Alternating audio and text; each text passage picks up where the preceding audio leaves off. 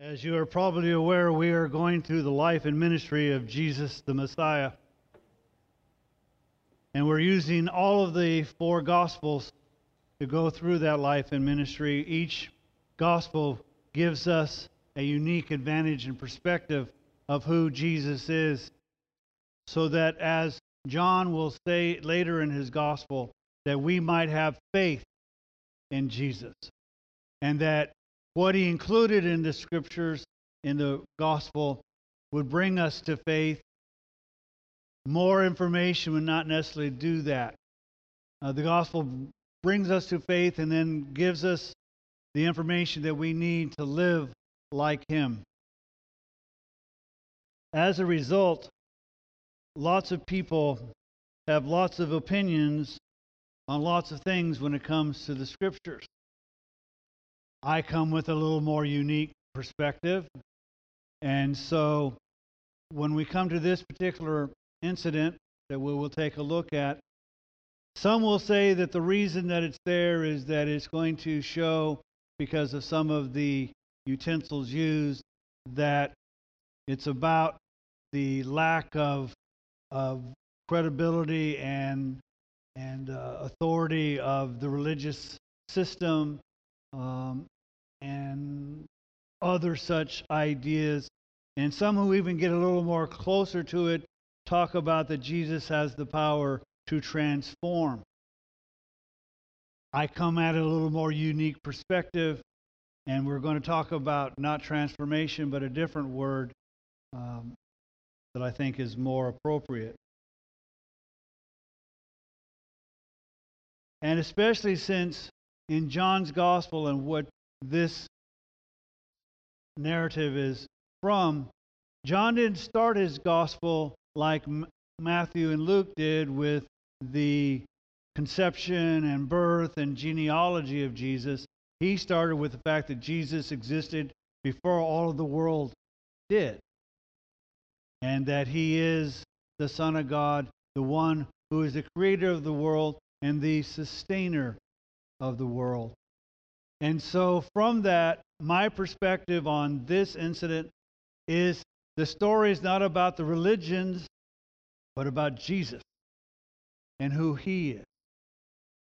And so, in John chapter 2, starting with verse 1, it says this On the third day, there was a wedding in Cana of Galilee, and the mother of Jesus was there, and both Jesus and his disciples were invited to the wedding. Now, the initial disciples that we know about thus far, uh, several of them come from Bethsaida. Uh, Nathaniel comes from Canaan itself. Jesus and his family comes from Nazareth, but they all come from the area that is known as Galilee. And so there's this wedding in this, this town where Jesus, the disciples, and his mother are been invited.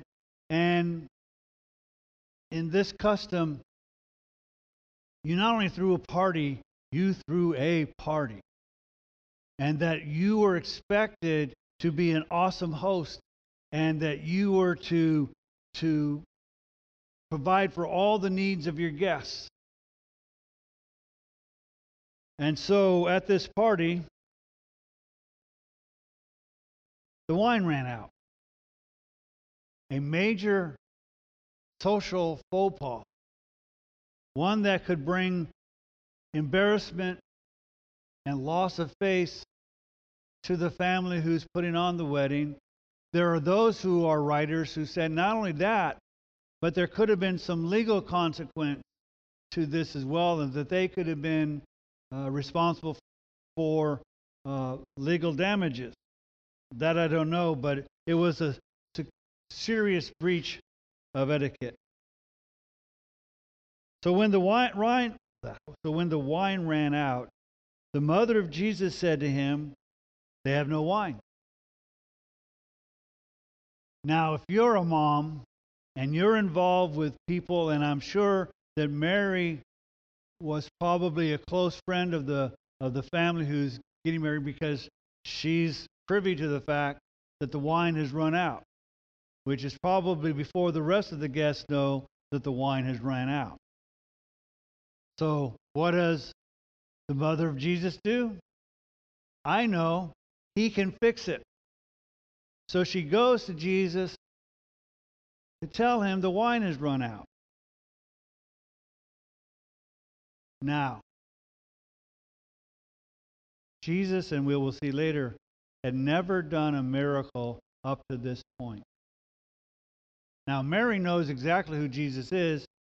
She was there when he was conceived. She knows that he's the child of the Holy Spirit. So he, she knows that he's capable of doing awesome and great things.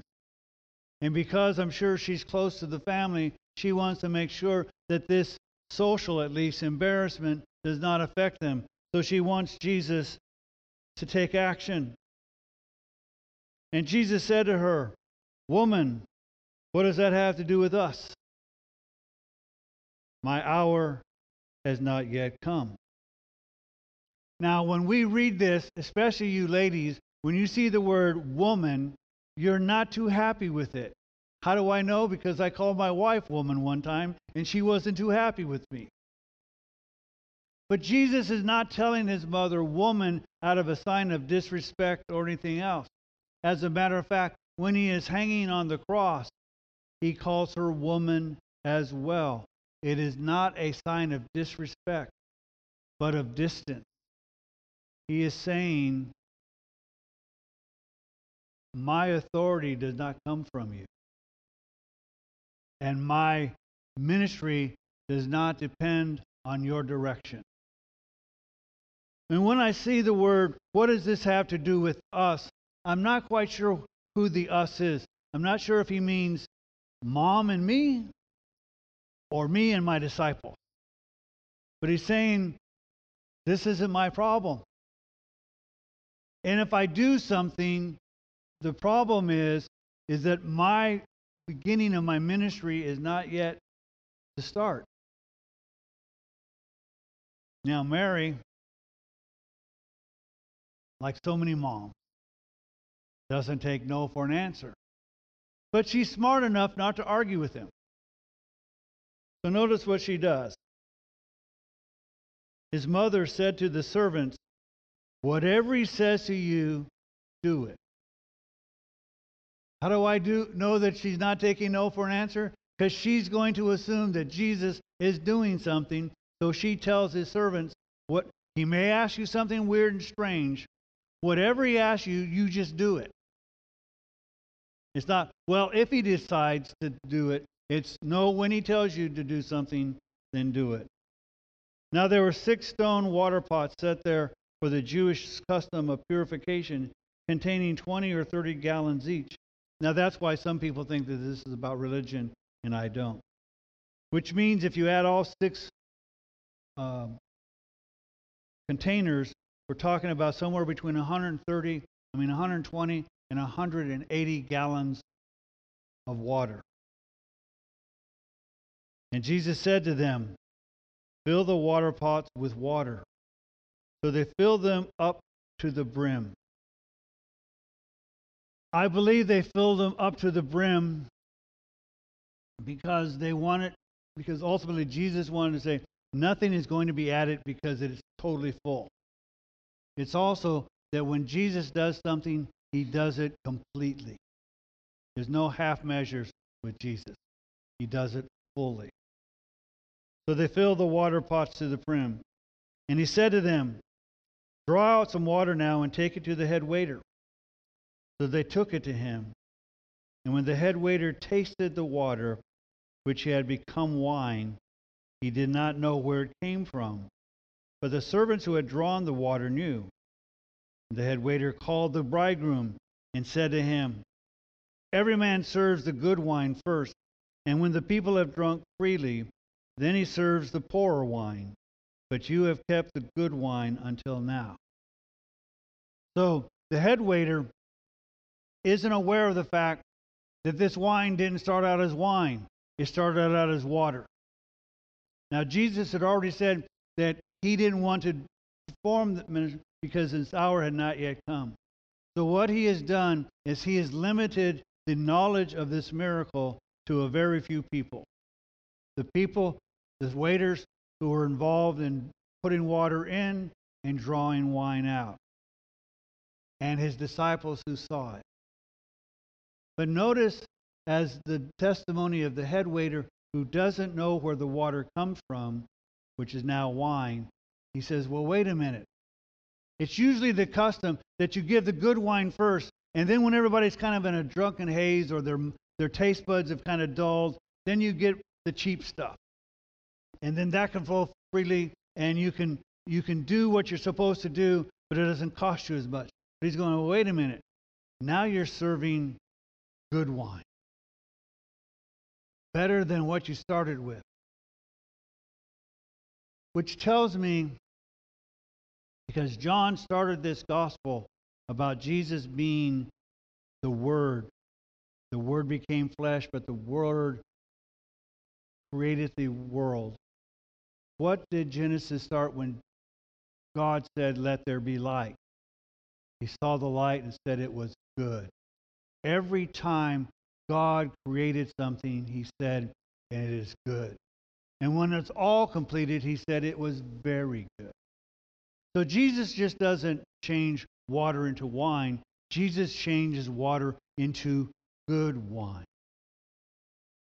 This tells me that Jesus is telling his disciples and those few who know that he is creator. How is it that I know that? Because wine takes time to ferment. The great thing about the internet is you can look up a lot of stuff. I'm not a aficionado of wine, but I've discovered two things. It requires two stages of fermentation for wine.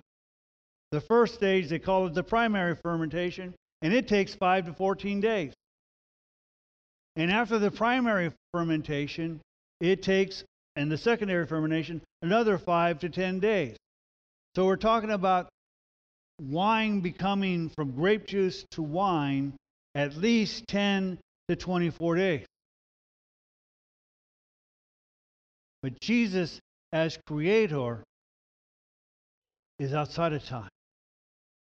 He can create even though time is required. Which tells me that when we look at this great universe, and so many people say, oh, but it's so old because it's got to be at least 13.5 billion years for all these types of things.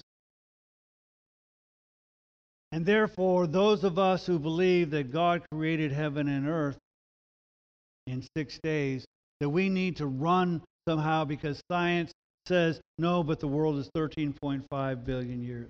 The, universe is. But let me give you a little clues on certain things.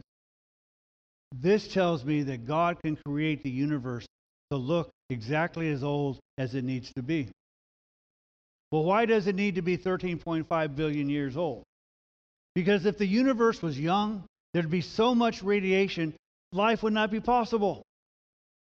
So it needs to have been aged. The next thing is we find ourselves in a unique location, not only in the solar system where we're just the right distance from the sun so it's not too hot or too cold, or we're in the, what they call the Goldilocks zone, we're also not only in the Goldilocks zone of the solar system, we are in the Goldilocks zone of the Milky Way. We are not in one of the spirals. If we were in one of the spirals, there would never be any night. It would be light all the time, and there would be more radiation. But because we're not in one of the spirals, there is darkness, so we can have light and dark and rest and activity. It also allows us to see and observe the universe and its magnificence. It's really hard to appreciate the universe when the sun's out. Can you imagine if we lived in a world where the suns were out all the time? And so God allows us to rest and to observe His great universe by placing us where He did. An example that I use to show this is let's take Adam. Let's say God and he did, fashioned Adam into a man. Notice it didn't say a baby, it said a man. God fashioned Adam into a man, and five minutes after God fashioned Adam into a man, he killed him, put him on a morgue table, and did an autopsy. The person who performed the autopsy would say, We have a healthy adult individual who appears to be 25 years old. And wrong, he's five minutes old. But God created him as an adult, a completed person. God operates outside of time.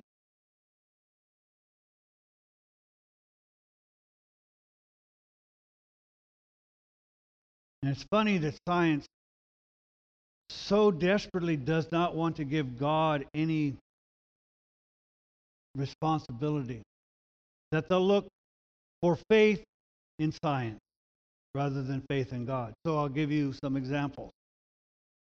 In all of their calculations, they've determined there's not enough stuff in the universe.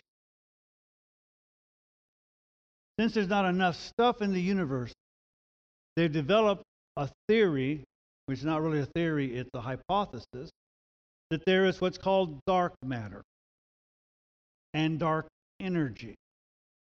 They've never seen dark matter, never observed it, but their calculations tell them it's got to be there. And I'm not saying it's there or not there. I don't know. It may be. But they've not seen dark matter. But they will tell you as firmly that that exists because their calculations determine it must exist. Well, my observation tells me that there is a God and that he must exist. One of the reasons that I will give you is the science will tell you if you find the elements of life, then there possibly is life. Well, on the earth, there are all the elements that took to make this watch. But you will never find this watch if you dig for it in a quarry unless it got dropped there. It meant that somebody had to get all of the elements, then manufacture the part, assemble the part so that they work, so that it is what we call a watch. Now, for those of you who are a little younger, let me give you another example. We call it a computer. A computer is made up of metal and plastic and glass and wires and all kinds of things. And if I knew how to build one, I know more than I know. But I know that you can take all the parts and you can assemble a computer. But just because there are materials to make a computer doesn't mean that a computer gets assembled unless somebody who knows what they're doing assembles it. But, this is the big but, if you just have all of that, you have just a really big and heavy paperweight because you need software in the computer for it to do something. You need information. That's what's called DNA. DNA doesn't come from anything else but DNA. It doesn't come from the element. It is information that is required to be placed in a living organism for it to exist. It doesn't come unless it's manufactured by the Creator. So this tells me that Jesus' first miracle tells his disciples and tells you and me he's creator and that he can operate outside of time. that the world may appear to be the age that it may appear to be. But he can create it good and complete without the passage of time. And when he does so, it is good. Verse 11 says this This was the beginning of his signs Jesus did in Cana of Galilee and manifested his glory, and his disciples believed in him. How did it manifest his glory? Because it showed that he was creator. It showed that he was outside of time and that time was not a restraint. Not only this, it showed that he's not just transformational. And that's why you hear a lot of people talk about transformation. Now, we're told to be transformational. We are told that we need to transform ourselves by the renewing of our mind. But Jesus turning water into wine is not transformational. Transformational would be turning water into ice or steam. For those of you who are younger, you know what transformation is. You've seen the movies Transformer. A Volkswagen Beetle or a Camaro, Chevrolet Camaro, depends on what movie you see and what book you read, transforms from an automobile until this battling robot.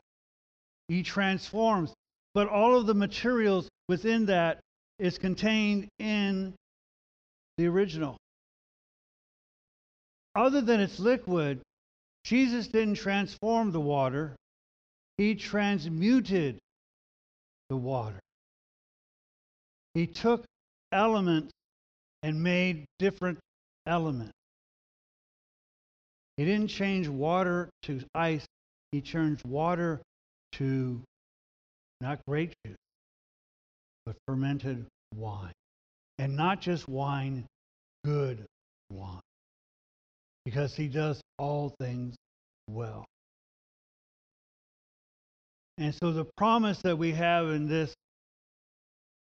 we see in the writings of Paul, who tells us in 2 Corinthians chapter 5 that we are now new creations created in Christ Jesus. Jesus doesn't just transform us, he transmutes us into a different being from physical to spiritual, to a child of the devil to a child of God. He changes us, not just transforms us, but changes the very nature of who we are. This first miracle shows he's creator and shows us he changes all things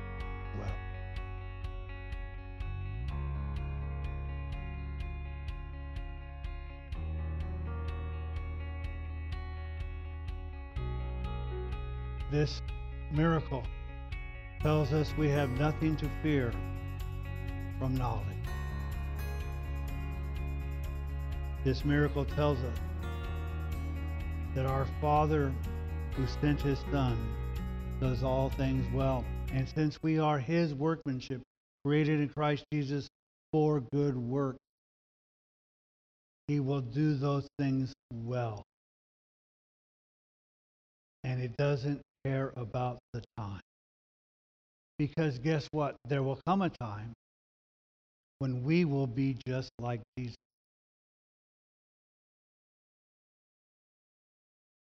Technically, I guess you might say, because God takes this body as a seed and will use it to give us a heavenly body. But our earthly body and our heavenly body are about the same, if you will, as an apple seed and an apple tree. All the DNA and all the information may contained in that seed, but that tree is entirely different, and it produces fruit. And God will transmute us and change us so that not only are we just not a seed and a barren seed at that, but one that is productive and provides fruit for others. But Jesus did this not so that all the wedding party might know that he did this. One, he did this to not embarrass the family that ran out of wine, the social faux pas. But if he would have done this publicly, then you can see that the entire wedding would have been disrupted by do more, do more, do more. because that's what the crowds will do. They go to see him provide food for those, to heal, to do miracles, and they're there to see the miracle. This miracle, done in a limited setting, had the effect so that the waiters and his disciples understood what he had done and what his power is. Verse 12. After this, he went down to Capernaum. He and his mother and his brothers and his disciples. And they stayed there, stayed there a few days. Now, his father is not mentioned in the sense of his stepfather Joseph. It may have been that Joseph passed away at this point. It may be that Joseph said, I got too much work to do in the carpentry factory, and you go to the wedding, and I'll do the work. But his family and his disciples go from Canaan to Capernaum for a few days. We're not told why. We're just told that he goes. I'll tell you my suspicion why he went to Capernaum. Because shortly he's going to move his base of operation from Nazareth to Capernaum. I think he went there to set that up. But he and his entire family go for some reason with the disciple.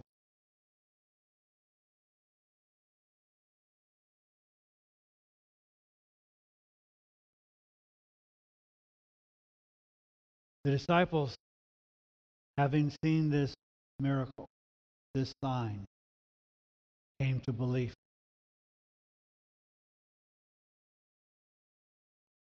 Not everyone will come to Jesus at this first sign, or quite frankly, any sign. What holds us back from total 100% belief in Him? Well, wait a minute, Pastor. I know. I've I've made a commitment in Christ. I've gotten baptized. I've done all those types of things. Yeah, but there's always seems to be a little doubt that creeps into our lives. Because if we actually believe 100% that Jesus is the Messiah, then our lives would have been transmuted and transformed. And all too often we find ourselves a little bit in the world and a little bit in spiritual matters, a little bit in the world and a little bit in the spiritual matters, when instead we should be a new creature, totally committed to Him. So, one of the questions I ask does this bring you to faith? Or you did, do you need to see more? But the awesome thing is, this tells us in the representation of changing water into wine that John's beginning of his gospel is true. He is creator God. He is sustainer God. And he can operate outside of time. That kind of God. has great power. And that God loves you. And that God sent this man who is God to live a life that we might see what a life should be, and then offered up that life for you and for me. The God of creation came down, not to show what's right or wrong, but to show who he is. And all God's people said,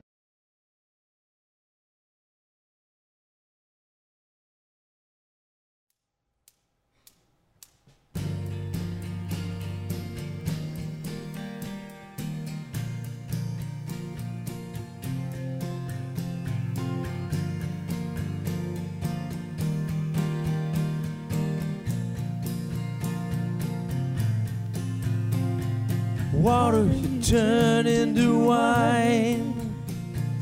Open the eyes of the blind. There's no one like you. Not like you. Into the darkness you shine. Out of the ashes we rise. There's no one like you. None like you. Our God is greater. Our God is stronger. God, you are higher than any other. Our God is healer. Awesome in power. Our God. Our God.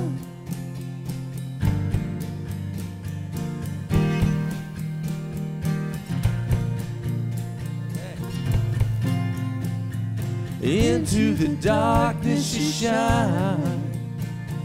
And out of the ashes we rise. There's no one like you.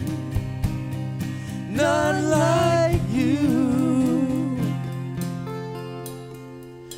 Our God is greater. Our God is stronger. God, you are higher than any other. Our God is healer. Awesome in power. Our God. Our God. Mm, our God is greater. Our God is stronger. God, you are higher than any other. Our God is healer. Awesome in power. Our God. Our God.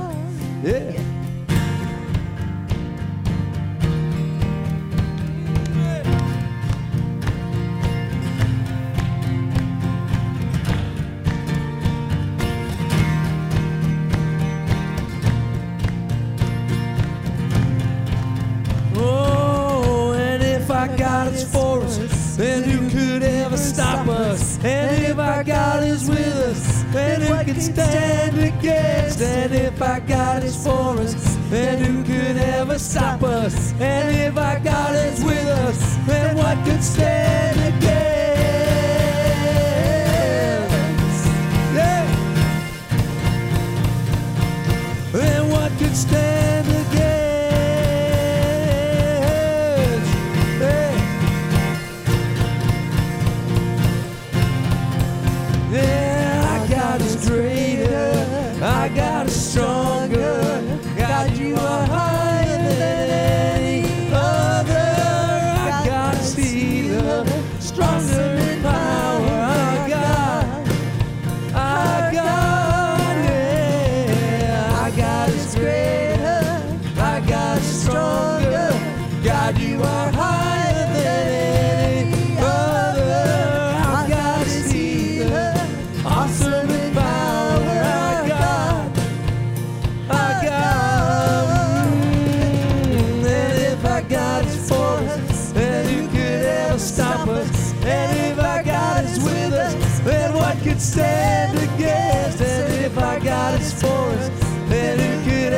stop us?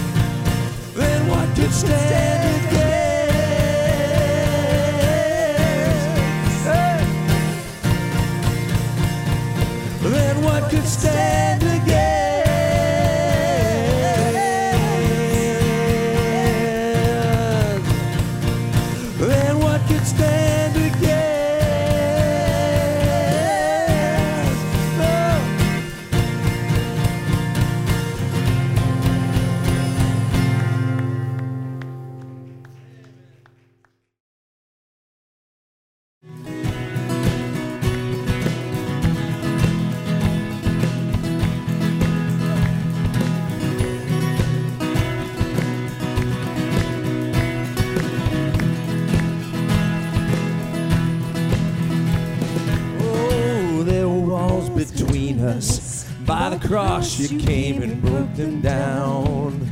You broke them down. and there were chains around us. And by your grace, we are no longer bound, no longer bound, yeah. You call me out of the grave, you call me into the light, you call my name, and then my heart came alive.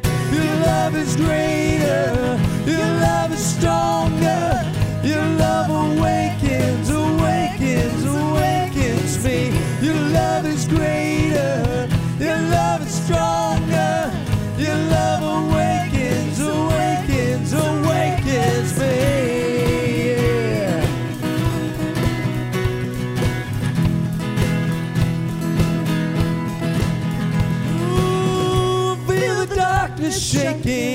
All the dead are coming back to life. Back to life. Hear the song awaken. All creation singing, we're alive. Cause you're alive. You call me out of the grave. You call me into the light. You call my name and then my heart came alive. Your love is greater. Your love is stronger.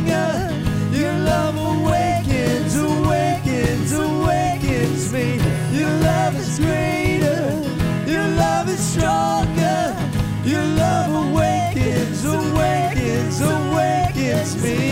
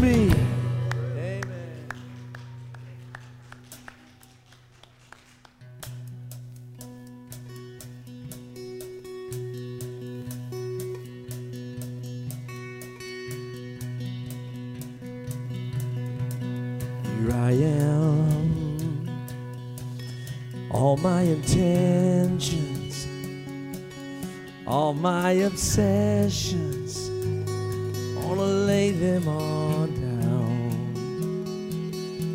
in your hands. Only your love is vital. And though I'm not entitled, still you call me your child. God, you don't need me. Somehow you want me. Oh, how you love me. Somehow that frees me to take my hands off of my life and the way it should go. Mm, God, you don't need me. Somehow you want me. Oh, how you love me. Somehow that frees me to open my hands up and give you control. Give you control.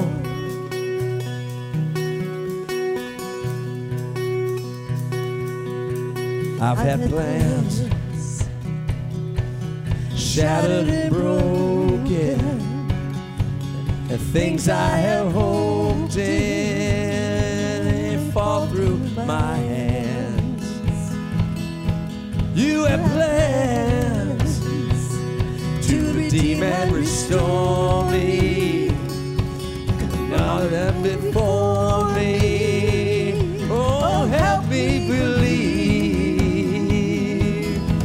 Oh, God, you don't need me. Somehow you want me. Oh, how you love me. Somehow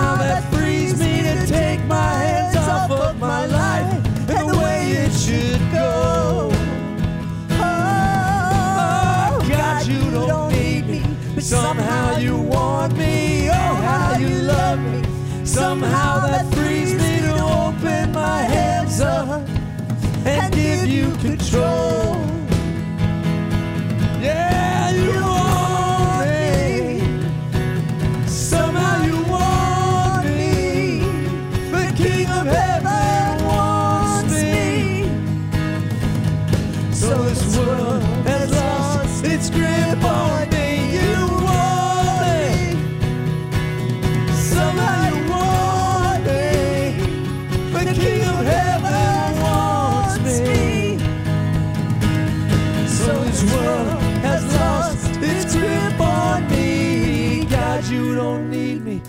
Somehow you want me. Oh, how you love me. Somehow that frees me to take my hands off of my life and the way it should go. Oh, God, you don't need me. Somehow you want me. Oh, how you love me. Somehow that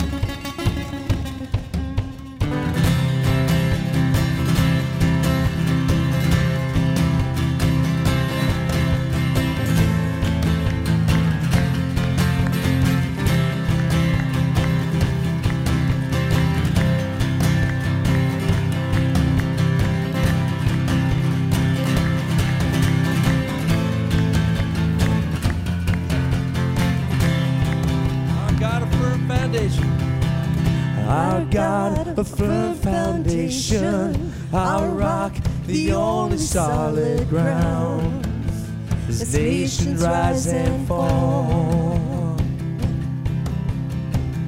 Our dust and earth now shaken, but we trust forever in your name.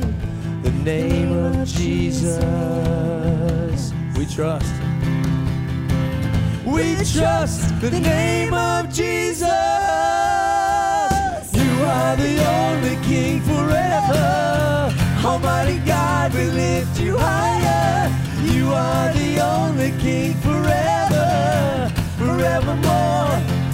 are victorious. You are the only King forever. Almighty God, we lift you higher. You are the only King forever, forevermore. You are victorious.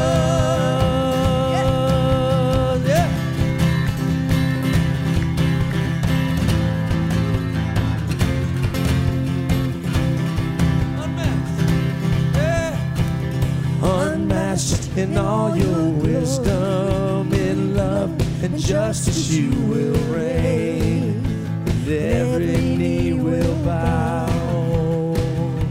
Mm, We bring our expectations, our hope is anchored in your name, the name. Of Jesus. Oh, oh, we trust the name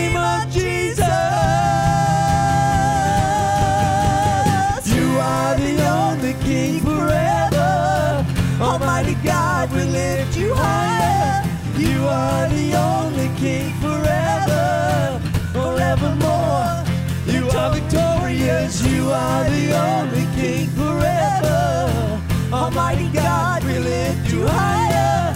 You are the only King forever, forevermore. You are victorious.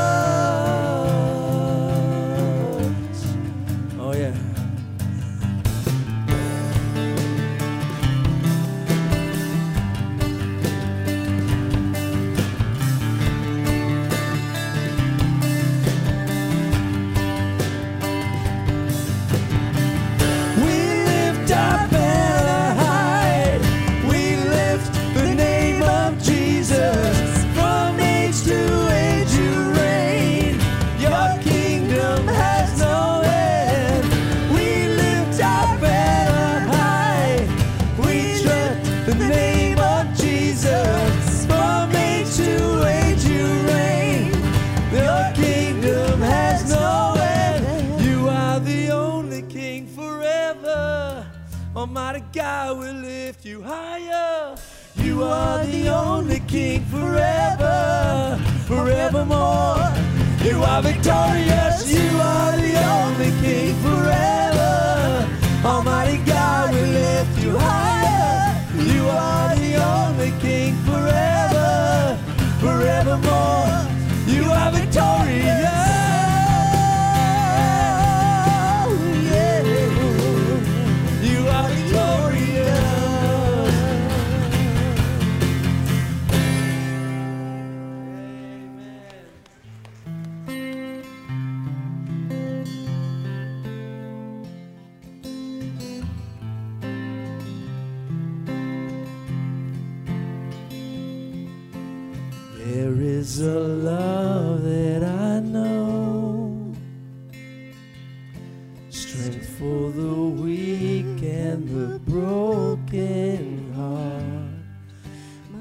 shepherd and king.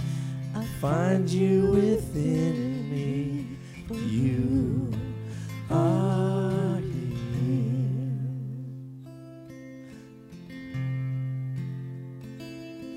You carried the cross for the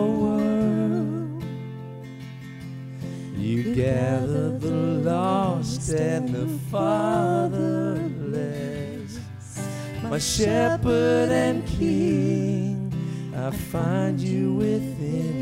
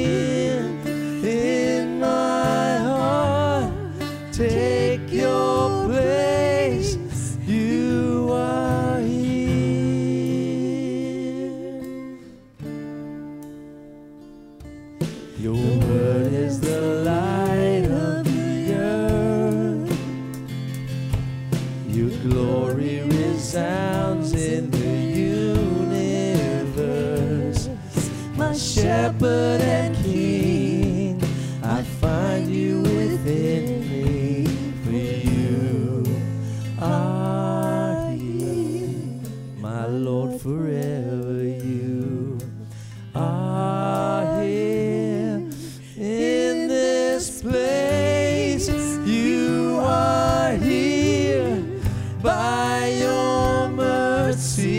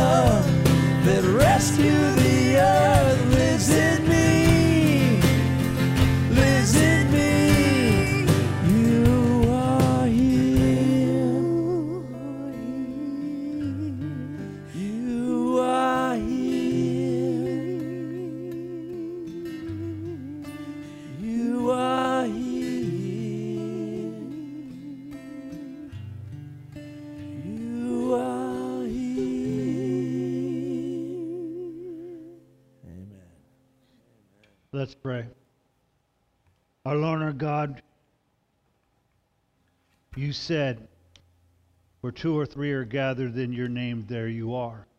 So, Father, we know your Son is here. Your word also says that you have placed your Spirit in us, that you will never leave us nor forsake us. So, Father, as we come to present ourselves to you, Forgive us for living defeated lives when you've given us such power. And forgive us, Lord, when we've thought what we have is ours and we've so desperately tried to hold on to it when all that you've given we are but stewards of. So as we give our tithes and our offerings, we, may we remember all the blessings that you have given to us. And our gifts are not a repayment, but an acknowledgement of that. And may the use of ourselves and our gifts glorify you in this place and throughout the whole world. In Jesus' name I pray. Amen.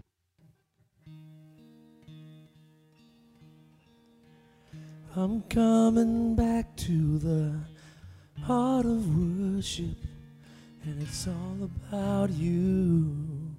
It's all about you, Jesus. I'm sorry, Lord, for the thing I've made it. When it's all about you, it's all about you, Jesus. I'm coming back to the heart of worship, and it's all about you. It's all about you, Jesus. I'm sorry, Lord, for the thing I've made it. When it's all about you, it's all about you, Jesus. Here I am to worship. Here I am to bow down. Here I am to say that you're my God. You're altogether lovely, altogether worthy, altogether wonderful to me. Here I am to worship, here I am to bow down, here I am to say that you're my God. You're altogether lovely, altogether worthy, altogether wonderful to me.